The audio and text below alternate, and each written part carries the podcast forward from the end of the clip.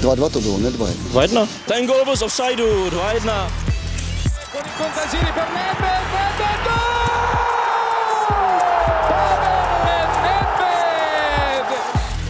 se nebavíme o tom, že to byl fotbal nahoru a dolů. Proč mi dáváte takové otázky? Gole platí a je to pokutový kov pro Slavy. Rozhodčí z nás udělal Dobrý den u dalšího dílu eSport podcastu. Pět nejlepších českých týmů za posledních 30 let jsme už rozebrali, ale protože Fortuna Liga upadla do hibernace a je tu velká spousta dalších skvělých témat, na která se můžeme zaměřit z historie nejvyšší české soutěže, obnovujeme naši retrosérii a to týmem, o který jste si psali nejvíc, a to mistrovským baníkem ze sezony 2003-2004. Dneska tu tím pádem vítáme někdejšího dlouholetého redaktora deníku Sport a dnešního dnešního mediálního manažera Baníku Ostrava Richarda Šímu. Ahoj Ríšo. Ahoj, dobrý den. A stejný popis bez toho mediálního manažera Baníku tedy samozřejmě patří našemu současnému eh, spolupracovníkovi deníku Sport Karlu Heringovi. Ahoj Karle. Ahoj, dobrý den. Baník dlouhodobě patřil mezi největší kluby na českém území, ale do popředí se dostal až po druhé světové válce a především od druhé poloviny 70. let, kdy pod vedením Jiřího Rubáše a pak Evžena Hadamčika vyhrál tři tituly. Kdy se vlastně e, Ríšov v Ostravě zrodil ten fenomén baníku, o kterém se v regionu tak často mluví? A on se rodil postupně, že jo. Je pravda, že v době, kdy se kdy baník vznikl, jako Slezka, Slezská, eh, tak eh, nebyl zdaleka jediným klubem, nebo nebyl jediným klubem v Ostravě a to znamená nebyl ani hned tím nejlepším. A on se do první ligy eh, dostával postupně a dostal se až asi nějak za 15 let po, po, po tom vzniku. Takže tady se dá asi mluvit o nějaké první vlně třeba, jo? protože ty kvalifikační zápasy už tehdy navštěvovalo, navštěvovali pěticiferné návštěvy, když to tak řeknu, že jo, přes 10 tisíc. Takže to může být první, první vlna euforie. Ta druhá mohla nastat eh, s tím eh, vznikem toho silného týmu kolem eh, Františka Valoška na přelomu 50. a 60. let asi.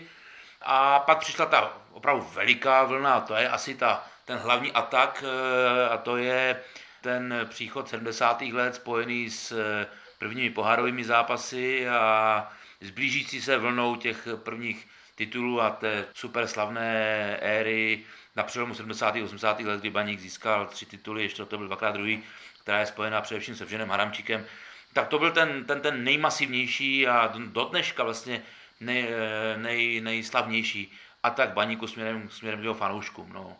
Pak přišla propadla, o těch se budeme bavit a pak samozřejmě s nástupem, s nástupem eh, toho, toho, té generace, která která to nakonec dotáhla k titulu. Že? Ostrava je jedním z mála takových jakoby echt fotbalových měst, když to tak řeknu, protože jako fotbal vždycky patřil hodně jako do Prahy vlastně i během té první republiky a pak je spoustu těch takových jako regionálních měst, která spíš jako žijí hokejem, ale Ostrava je opravdu taková jako fotbalová. Čím si to vysvětluješ vlastně? Tak pokud si na to vzpomenu, vlastně i z toho pohledu, že jsem tam vyrůstal, že jsem se tam narodil, tak když si to vzpomenu, tak opravdu baník byl vždycky spojený už i tím názvem, že vlastně byl spojený s, s hornictvím a tak dále.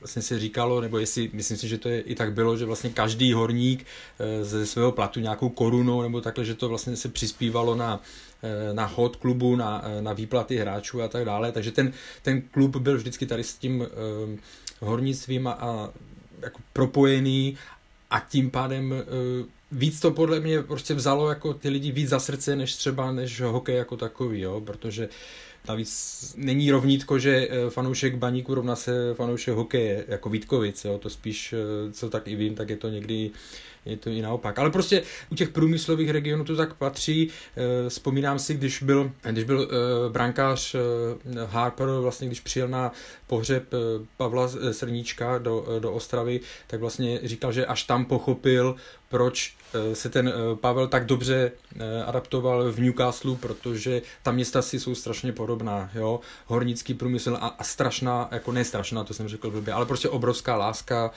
vztah k tomu fotbalu, který byl vlastně fenoménem číslo jedna. E, si to můžu doplnit. Eh, to samozřejmě souvisí s tím, že to hornictví tady bylo, to, e, to mělo masivní zásah jo, na to obyvatelstvo. Tady samozřejmě vznikly, vznikly hutnické molochy veliké, ale ten, to OKD zaměstnával daleko víc lidí než Vítkovice nebo později Nová Huť.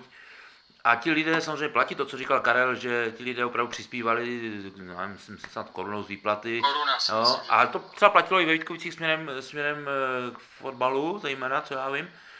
Ale to prostě nikdy, nikdy eh, ty Vítkovice ne- nedorovnaly ni- nějakým způsobem eh, tu, tu oblíbenost baníku a ten baník to jaksi válcoval eh, po celou tu dobu a je to tak do dneška. A je to opravdu tím, že prostě ti lidé, eh, kteří tady žili, prostě byli z velké části opravdu horníci a ten klub si vzali za vlastní, bylo to něco jejich, to bylo, to bylo jakoby jejich duševní vlastnictví od samého začátku. A přesahovalo to jenom hranice Ostravy, jo? šlo to i do regionu dál, šlo to na Karvinsko a tak dále. Proto vlastně mě napadá, že vlastně do Ostravy tehdy přicházela velká spousta lidí z celého Československa, tak vlastně jestli ten baník byl taková ta první věc, které se mohli chytnout, že byl takovým způsobem jako internacionální, že jako přesahoval vlastně hranice té Ostravy, což je vidět i dneska, že často třeba se najdou fankluby po celé Moravě, že jo, které jako fandí baníku. Samozřejmě, že ano, protože eh, tak ti lidé, eh, to s tím souvisí, že lidé, kteří se do toho regionu eh, stěhovali, se stěhovali hlavně za hornictvím, protože šachty nabírali především zaměstnance, takže to, ten vztah se rodil téměř automaticky. Nebyl to ale takový obrovský fenomén, jako ho známe dnes vždycky. Třeba v druhé polovině 80. let šla návštěvnost na Bazalech postupně dolů. Naprostým dnem pak byla polovina 90. let. Dnes v podstatě nepředstavitelný průměr diváků na zápas byl v sezóně 95-96, kdy návštěvnost na jeden zápas činila v průměru 2180 lidí. Proč byla tehdy ta popularita klubů na bodu mrazu? To šlo ruku v ruce eh, s tím, jak se tady ta situace po revoluci začala vyvíjet. A eh, ta situace kopírovala osud klubu, ale osud těch lidí jako takových. Eh, Když to vezmu eh, z pohledu baníku, baník po, to, po té společenské změně změnil vlastnickou strukturu a vlastníky baníku se, stala, se staly společnosti Radegast, MHZ a samozřejmě OKD.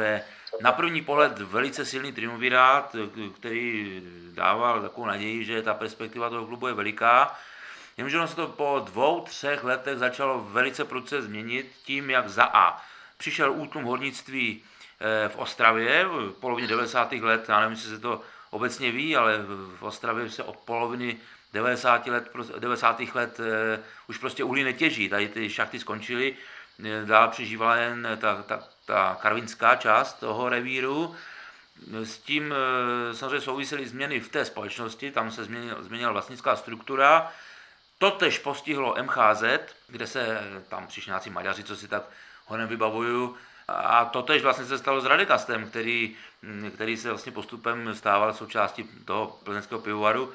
Takže ten, všechny ty tři, ty tři eh, společnosti ztrácely sílu a ztrácely možnost ten baník podporovat.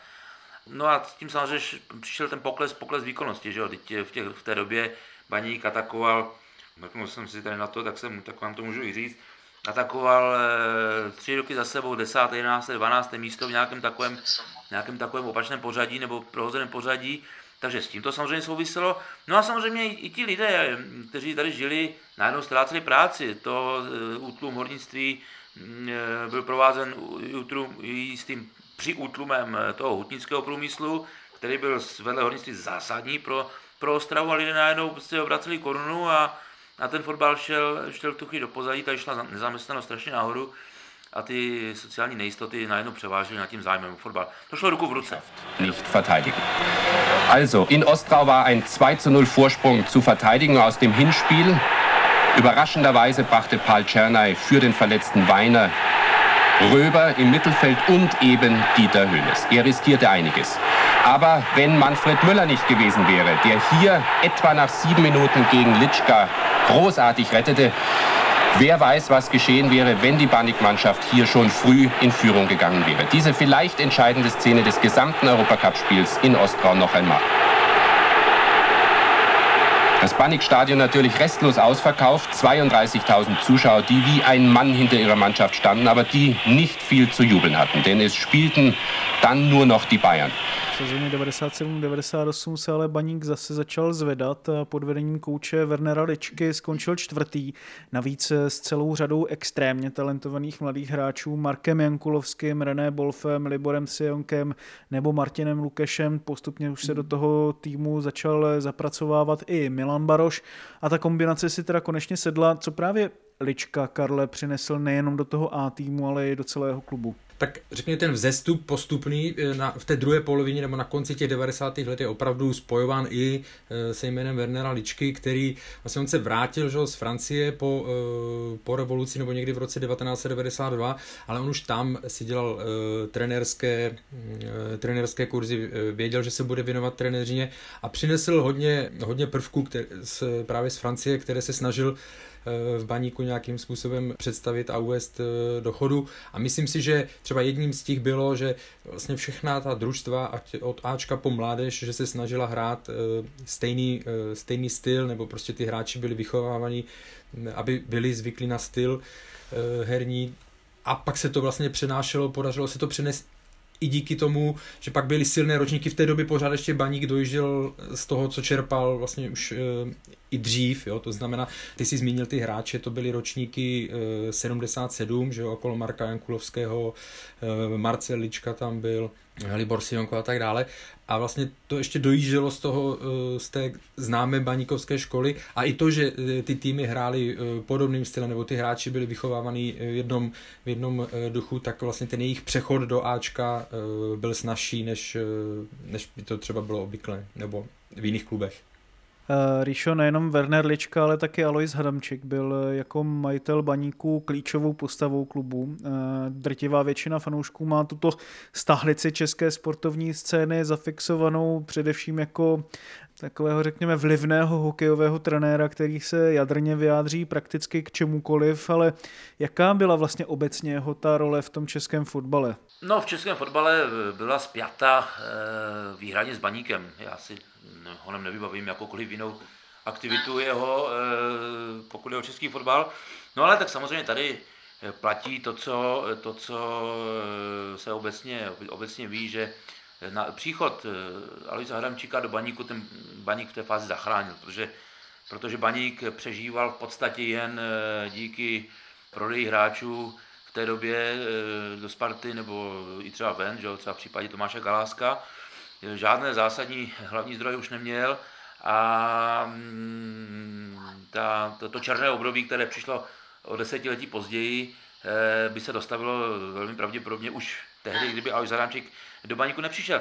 On samozřejmě eh, si myslím, že měl dobře spočítáno dopředu, eh, čeho je schopen, co mu to přinese a co je schopen s baníkem udělat.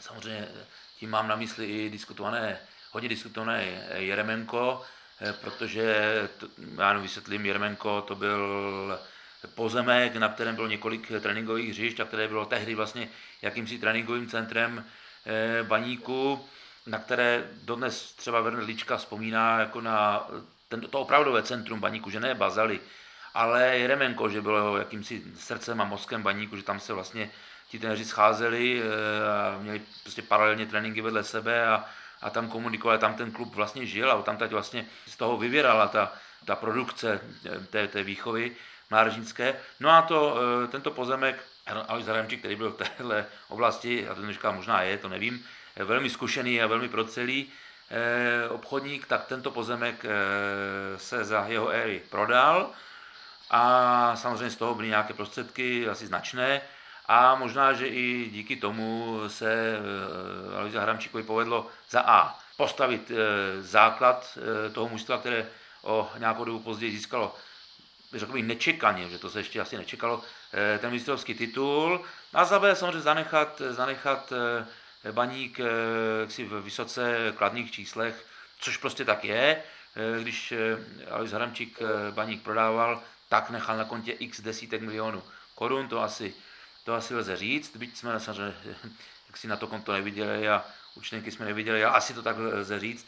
A samozřejmě ještě je s jeho érou spojena jedna věc, a to projekt, nejenom prodej, ale projekt Milan Baroš, kdy on velice dbal na to, aby ten Milan hrál, eh, aby se, protože ten talent vytušil a ty konexe už tehdy měl na to, aby pomohl ten, ten prodej zprostředkovat, že s pomocí Pavla Pasky, asi, asi to neříkám úplně špatně, a ten projekt byl naprosto úspěšný, protože ten Milan hrál a velice rychle eh, vyrostl a nakonec eh, odešel do Liverpoolu. Že? Já jestli na to můžu uh, navázat, tak Ríša to zhrnul uh, naprosto přesně, on skutečně ten klub byl uh, před krachem nebo na hranici, na hranici jako kolapsu, ale už Adamčík říkal, že do toho vlastně nejdřív musel nalít asi 40 uh, milionů korun. Otázka je pak samozřejmě toho, toho prodeje těch, těch hřiž na Jeremenku, ale to, co vlastně čím Ríša končil, to znamená tím zmíněným prodejem Milana Baroše, tak to je možná taková ta hlavní stopa, nebo jedna z hlavních stop Aloise Hadamčíka, protože do do té doby, do té doby Baník prodával hráče čistě, nebo když neberu Tomáše Galáska, tak hlavně prodával hráče do, do Sparty, že jo, do, do, občas do Slávy, ale tam byla prostě ta spojka Ostrava, Sparta, to byla, to byla strašně silná. A on vlastně začal prodávat eh, do zahraničí přímo, že jo, a Milan Baroš, říká se jedna taková historka, já nevím, jestli je pravdivá, ale ona svým způsobem, i kdyby až tak do detailu pravdivá nebyla, tak jako charakterizuje to, charakterizuje to, co tím chci říct, jo. že se povídalo, že eh, Sparta měla zájem a teď myslím si, že o Milana Baroše, nebo prostě o některého z hráčů a že eh, jednal eh, Alois Hadamčík v Ostravě s Miroslavem Peltou. A Miroslav Pel tam měl nějakou nabídku na hráče a asi, že se tam jako nadhodil, nadhodil mu, že by prostě ani Alois Hadamčík nemusel být uh, ztrátový, kdyby, nebo škodný, kdyby prostě to, ten přestup, jako kdyby mu dal zelenou a uskutečnil. A on, že měl říct, že podívejte se, to, co vy mi tady nabízíte, je a ukázal z okna ven, tam pro toho člověka, který jde okolo, tak to, co je pro něj 100 korun, to je to, co vy mi nabízíte. Jo. Já tím chci říct, že znovu říkám, nevím, jestli je to pravda, ale dokazuje to, řekněme, určitou opravdu samostatnost, kterou ten baník finanční nebo nezávislost, kterou v té době měl určitě lepší, než měl v těch 90. Eh, letech, kdyby prostě toho eh, Baroše nebo takový talent, tak by ho okamžitě, jak by někdo něco nabídl, tak by ho okamžitě prodal eh, do Sparty nebo tohle. Takže to si myslím, že byla jedna z jeho, jedna z jeho rolí nebo z důležitých eh, rolí, kterou se hrál. Takže dá se to tak v podstatě shrnout, že eh, v té Hadamčikově éře Baník vlastně postupně získal své sebevědomí a nějakým způsobem se dostal do té role nějakého velkého klubu, i když samozřejmě Stabilitu vlastně neustále určitě. No. prodával mladé fotbalisty, často se tam měnili trenéři a vlastně každé leto odcházel, odcházela nějaká hvězda, kterou už asi v tu dobu nešlo udržet. Každopádně dostáváme se už tedy do začátku milénia, kdy se vlastně Ostrava jako město začala začala tak nějak eh, probouzet eh, vlastně z těch těžkých 90. Eh, let. V lednu 2003 tedy do klubu přišel nový vlastník, tenisové duo Tomáš Petera s Danielem Vackem. Druhý jmenovaný se vytáhl s výrokem, že chce, aby baník do tří let vyhrál titul, což se samozřejmě povedlo, ale Změnilo se tedy, Karle, něco s koupí klubu vlastně v těch prvních fázích? No, to si myslím, že bude určitě vědět uh, líb Ríša, protože já už jsem v té době v Ostravě nebyl. Já prostě akorát s tím začátkem éry Tomáše Petery a uh, Daniela Vacka mám spojené protesty, že jo, házení, uh, házení tenisáků uh, na plochu, jo. takže to, co zmiňoval Ríša, tak Alois Haramčík tvrdil, že zanechal po odchodu, že zanechal v klubu 70 milionů korun. No, takže jenom doplním tu informaci, ale jinak asi určitě o tom bude vědět Ríša, který v té době tam vlastně fungoval na denní bázi jako novinář. No, ano, eh, tak nebudeme říkat Daniel Vacek, budeme říkat Tomáš Petera, protože od začátku to byl Tomáš Petera. Jasně, eh, jasně. Daniel Vacek byl krycí manévr, protože Tomáš Petera, pokud by měl ještě akcie jinde a nějak nemohl si souvlastnit eh, i Baník Ostrava, tak si myslím, že to tehdy bylo. Tomáš Petera samozřejmě věděl, že kupuje klub, klub který je v kondici, který má peníze na účtu, který má majetek, protože tehdy byly bazaly a to bylo možná klíčové pro to jeho rozhodnutí, ano, když, asi jo, asi. když si to teďka tak zpětně, zpětně na to, na to vzpomínám, že měl si ve svém vlastnictví stadion, že jo, Bazely. A Tomáš Petera a jeho, jeho lidé mm, si myslím, že měli od začátku eh, své úmysly a své záměry. Oni nebyli, ehm, já si nemyslím, že jak se říká, nebo jak se tak tvrdí, že přišli eh, baník vyloženě vytunelovat, to je příliš silné slovo, ale ty úmysly byly takové, oni chtěli, aby baník fungoval, ne, to je zcela jaksi nespochybnitelné, ale ten způsob, jakým si myslím, že to chtěli provést, byl takový, řekněme, možná sporný nebo diskutabilní. Prostě byl takový agresivně, agresivnější snaha vlastně vydělávat na tom klubu, než třeba tam byla dřív za Aloise Hadamčika, ne? Dá se to tak jako nějak asi uh, schrnout? No ne, ta, ta, ta politika byla taková, a já nevím, jestli už s ní Tomáš Petra přišel, nebo, nebo se to vyvinulo časem, ale asi spíš bych řekl, že, že to měl promyšlené dopředu, že jak si Bazali, z Bazalu se stane něco jiného než ryze fotbalový stadion. Nakonec ty projekty existovaly, myslím si, že jsem ji nějaký viděl a že fotbalový stadion vznikne jinde. To měli k tomu dopomoci kontakty jaksi, s městem, které oni si velice rychle začali budovat. To začalo fungovat, díky těm kontaktům se povedlo vytipovat i pozemek, na kterém měl ten, ten stadion stát, to byl ten Svinov, že jo, část Ostravy. A z Bazelu se mělo postupně měnit, nebo Bazeli se postupně měli měnit něco úplně jiného. A v souvislosti s tou výstavbou a v souvislosti s tím, kdo všechno se na té výstavbě bude podílet a kdo bude na těch bazálech existovat a možná z nich nějakým způsobem žít, si myslím, že takhle nějak mělo fungovat i nějaké financování klubu, jo? když to řeknu takhle velice obecně, protože konkrétně tam bych se mohl dopustit nějaký chyb. Jestli mi bylo, jestli mi bylo dostatečně porozuměno, zkrátka ta přestavba těch bazalů z hřiš, ze stadionu na nějaké centrum měla finančně pomoci i tomu klubu. Takhle si myslím, že to řeknu asi nejsrozumitelněji, aniž se dopustím nějaké vyložené blbosti.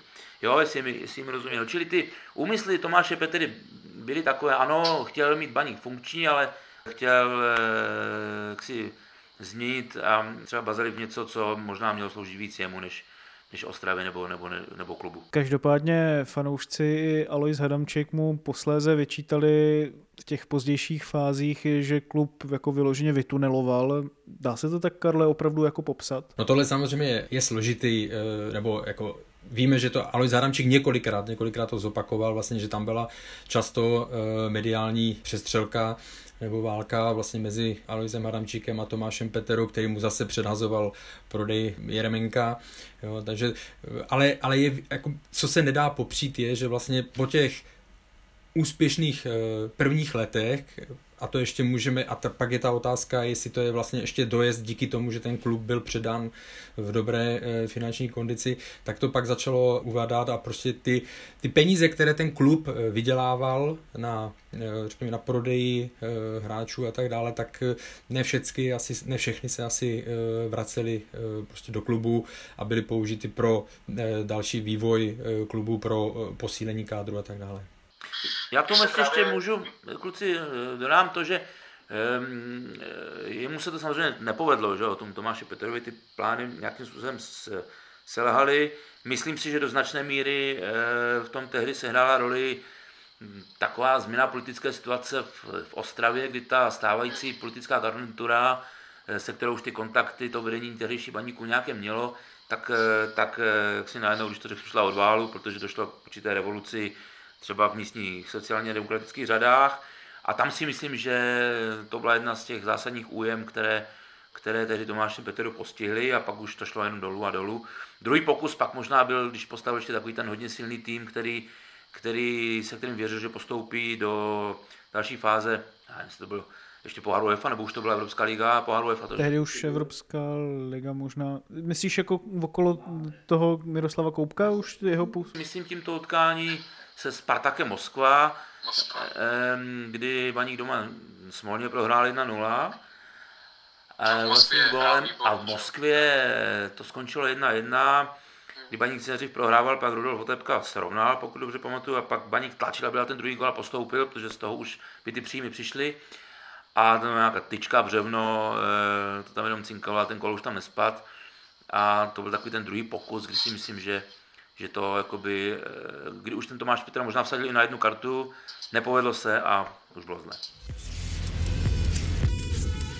Každopádně přesuňme se teď eh, do období těsně před eh, začátkem té mistrovské sezóny. Už právě v tom předcházejícím ročníku byl Baník v horní polovině tabulky a předváděl zajímavé výkony a i když tedy konec sezóny doprovodil obří výprask 0-7 v Edenu, což byl mimochodem debit trenéra Pavla Vrby ve funkci hlavního trenéra, byť v dočasné roli, tak už se rodilo jádro mistrovského týmu mnozí, ty jsi to tady vlastně, Ríšo, taky naznačil, byli z toho mistrovského tažení šokováni, ale bylo už tehdy jasné, že jako se v baníku rodí opravdu něco výjimečného? E, nebylo to jasné. E, nebylo jasné, že se rodí jízda za titulem, to určitě ne. Bylo jasné, že baník má sílu, Alois Haramčík ještě přivedl, přivedl Radka Látala, což byla velká posila, přišel Marek Heinz. Byť třeba Markovi Heinzo, já si tak vybavuju, že se tolik nevěřilo, že panovaly pochybnosti, jestli je to hráč, který ještě může klubu něco přinést. A on, to pak, on pak prožil svou nejlepší sezonu v životě.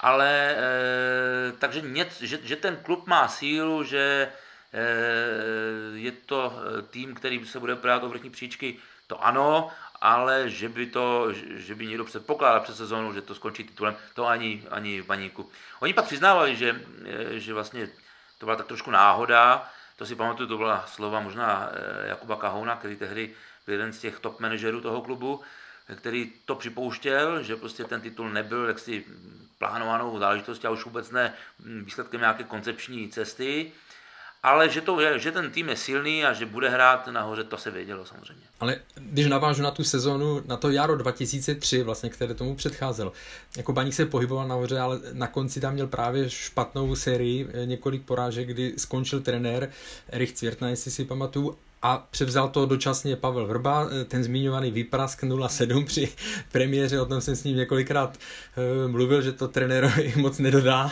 na sebevědomí, že když takhle začne svoji kariéru u Ačka, ale oni vlastně uh, z těch posledních čtyř zápasů potom podle mě dvakrát vyhráli, dvakrát remizovali a tu sérii čtyř zápasů si přetáhli do, do té další sezóny a prohrali až vlastně na jaře, myslím ve třetím kole, že v Blšanech. Jo. Ale tam opravdu to, co říká Ríša, eh, ten příchod, eh, tam se vrátil, jednak se vrátil Radek Slončík a příchod, jestli si spojím dobře, a příchod Marka Heinze, to byla velká neznámá, protože on se v cizině se mu nedařilo se prosadit, i proto se vrátil a hlavně on měl eh, prostě pověst řekněme, náladového hráče, jo, kterému, když mu to sedne, tak eh, je prostě fantastický, ale pak taky umí ukázat, uměl ukázat, když byl otrávený na hřišti a tak dále. Jo. Ale jemu to tam teda sedlo v Ostravě eh, skvěle, on hnedka vlastně v prvních třech kolech myslím dal jeden gól, ale pak měl dva zápasy po dvou gólech a rozjel se vlastně ke skvělému, ke skvělé sezóně, která skončila 19 góly a jeho nominací na Euro 2004. No neviděli jsme nikdo, to si pamatuju, jakoby co od něho čekat. A on první gol dal nějak, tečoval to snad zadkem nebo něčím takovým, ničí střelu. A druhý gol dal, tež po nějaké chybě mu ten balon přišel před prázdnou brankou a dal to tam takhle nějak.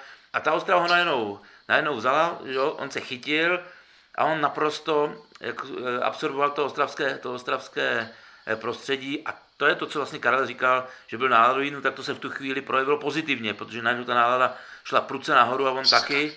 A on získal neskutečné sebevědomí a a ukázal tu svou geniální tvář, kterou nakonec si všichni pamatujeme z Eura, kdy jenom to, že prostě pak Karel Brickner nemohl nasadit 12 hráčů do hry, tak eh, si myslím, že jedině tahle okolnost mu zabránila v tom, aby hrál v základu, jinak to byl hráč. Pro ten top tým, který jsme tehdy měli, to byl prostě hráč, který do, to, do té základní nástky prostě patřil tou kvalitou tím, co tehdy předváděl. Já si ještě vzpomínám na zápas na Žižkově, to bylo myslím tak páté kolo, a, nebo páté, šesté kolo. A tam vlastně to, co říkal e, Richard, to už bylo, podle mě už tím střelil čtvrtý, pátý gol a ta scéna, jak on je, jak jsou fanoušci byli za tou sítí, že jo, a on tam, on tam prostě burcuje a tak dále, tam už bylo cítit strašně jako Eh, jako symbioza vzájemná, jo, nebo prostě, že to propojení, to už tam bylo, to už tam bylo cítit vlastně po tom pátém, šestém kole. A, a on pak na té vlně jel vlastně téměř eh, celou sezonu. No, to byl ten, on tam dal, myslím, gól a běžel k těm fanouškům a z, zavolal tam to, ten ostravský pozdrav. Já mám pocit, že,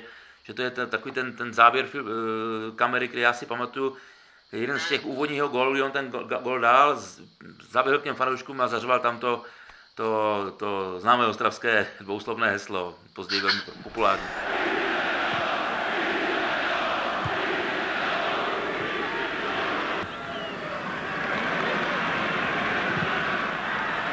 Na teď po dalším centru Marek Heinz a je to 3-0.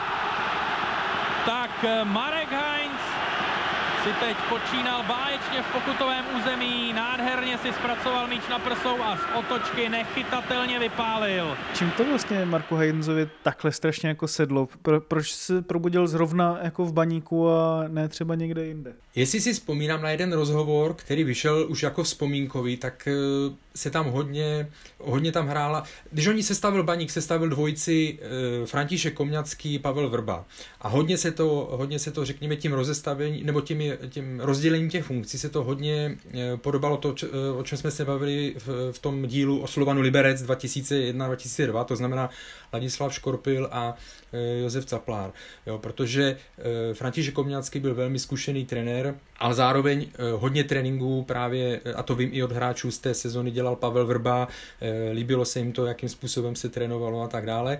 A František Komňacký byl ten, který to uměl tu kabinu prostě uhlídat, dokázal tam udržet dobrou, řekněme, náladu, motivaci a právě, že jeden z těch, eh, jeden z těch důvodů, proč eh, se podařilo Marka Heinze jako udržet vlastně na té pozitivní vlně, nebo jak to říct, tak eh, právě se přisuzuje Františku Komňackému, který uměl jako přitáhnout, uměl povolit, jo, takže i, to, i to, v tomhle je určitě jeho velká zásluha. Pojďme se právě zastavit do toho trenérského dua. V čem měl třeba právě Pavel Vrba tak možná až jakoby nepřiznaný velký podíl na té mistrovské sezóně, když se to vlastně porovná s Františkem Komňackým, který byl takovou tu jako tváří na plakáty vlastně toho mistrovského titulu, ale jak už vlastně Karle naznačil, tak ten podíl Pavla Vrby byl daleko větší, než se vlastně v té době tak nějak přiznávalo, když to tak řeknu. No, Karel už to naznačil, já jsem se o tom taky bavil a poměrně nedávno jsme si to povídali s Radkem Slončíkem, a vybavuju si, že jsem řadukrát se o tom bavil s Markem Heinzem, s Radkem Látalem. Pavel Vrba byl ten pracant, ale tím nechci říct, že pan Komňacký nebyl, ale ten, který ty tréninky eh, odvedl a od, od, odkoučoval nebo trénoval, jak to přesně říct, to byl Pavel Vrba. To byl takový ten muž pro eh, černou práci.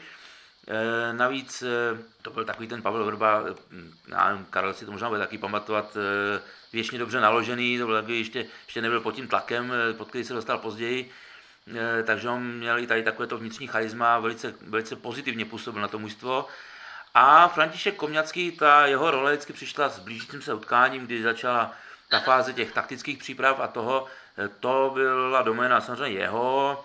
Já jsem se snažil dopídit, když jsem se těchto těch kluků, bývalých hráčů z té doby ptal, dopídit toho, kdo vlastně určil ten styl, kterým tehdy, eh, kterým tehdy Baník hrál, jestli se hrálo podle not Komňackého, anebo podle not eh, Vrby.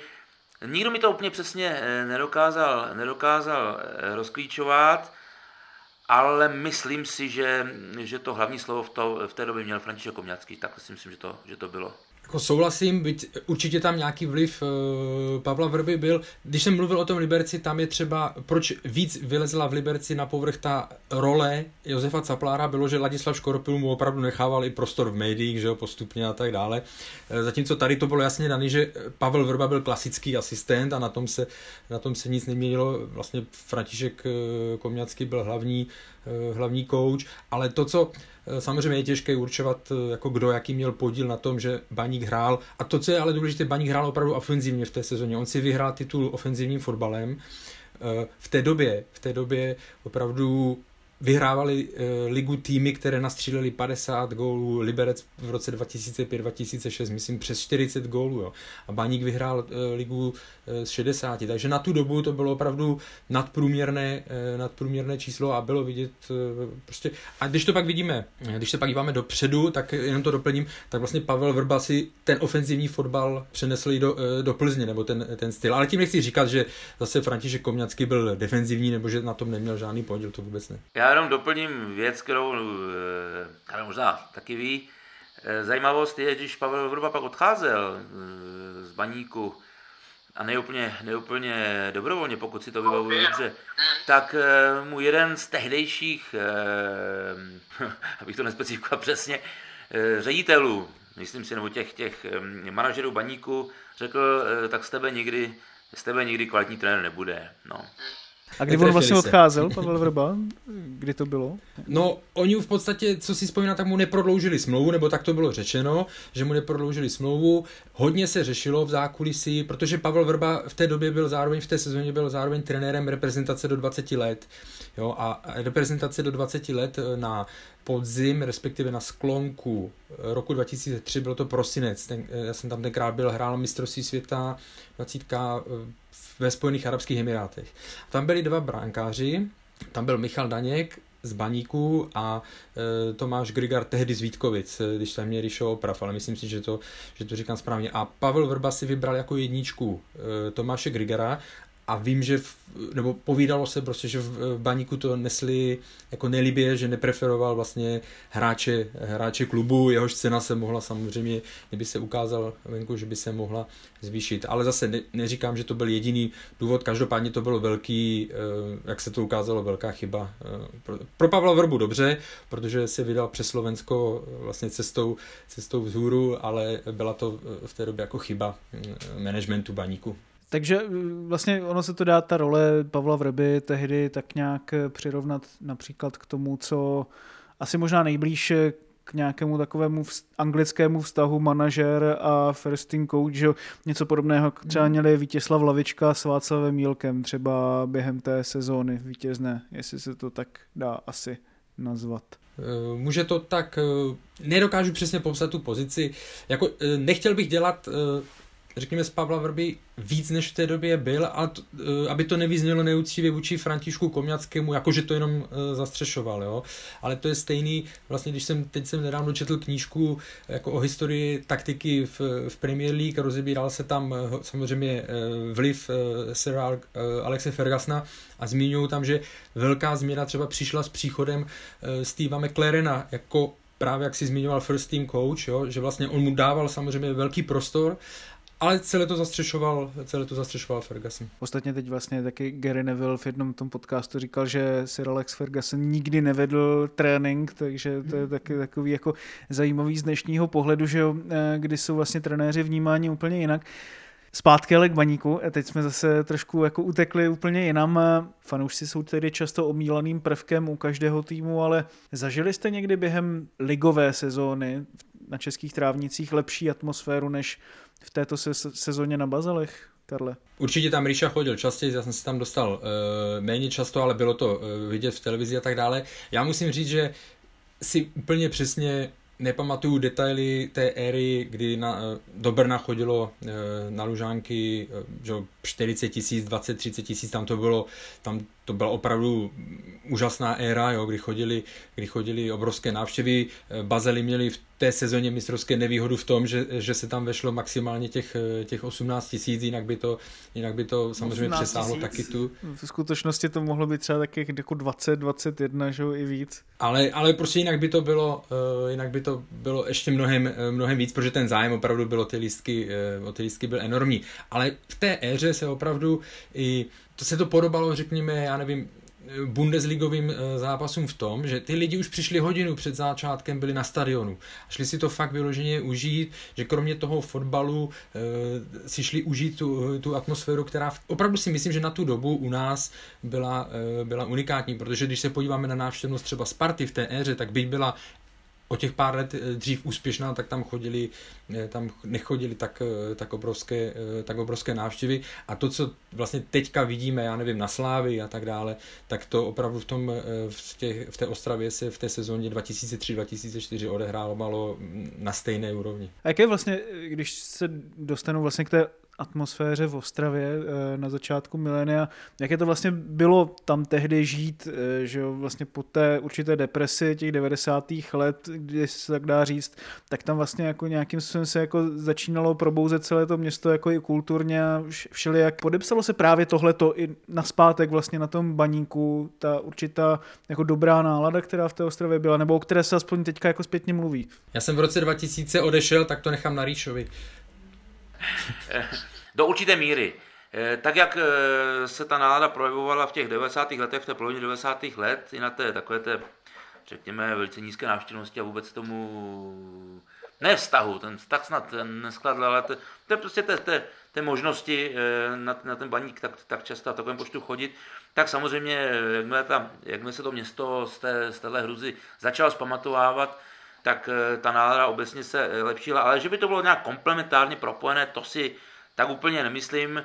Já, ten život v té době v Ostravě byl vždycky těžší než ve většině, ve většině republiky. To, dneska už to až tak neplatí, ale ten region se tak rychle nedokázal zpamatovat.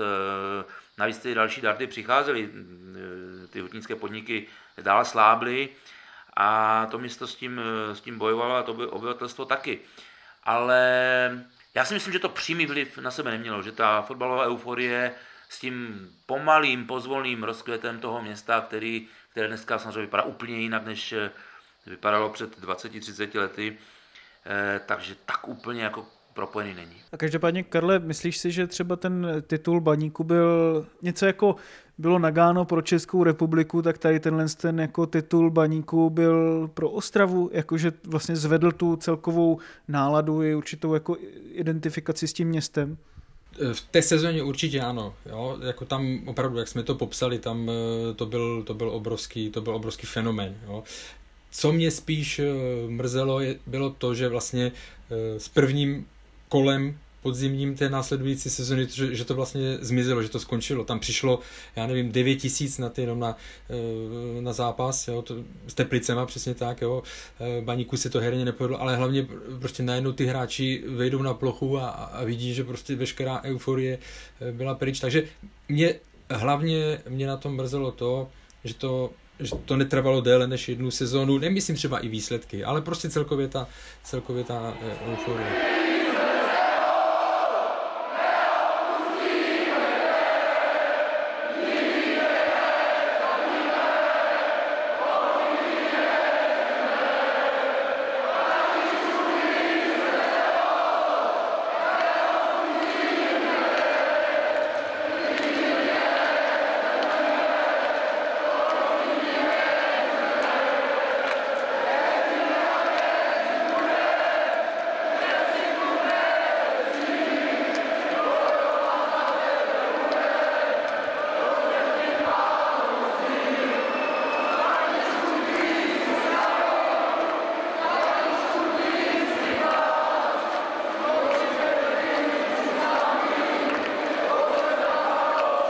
Tohle byla první část Retro eSport podcastu o památné mistrovské sezóně Baníku Ostrava 2003-2004.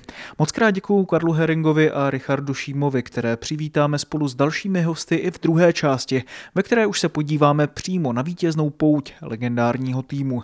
Zatím se mějte hezky, naslyšenou příští týden a do té doby nás dál najdete na stránkách eSport.cz lomeno podcasty, ve všech podcastových aplikacích i na našem YouTubeovém kanálu Deníku Sport. 2-2 to bylo, ne 2-1. 2-1. Ten gol byl z offsideu, 2-1.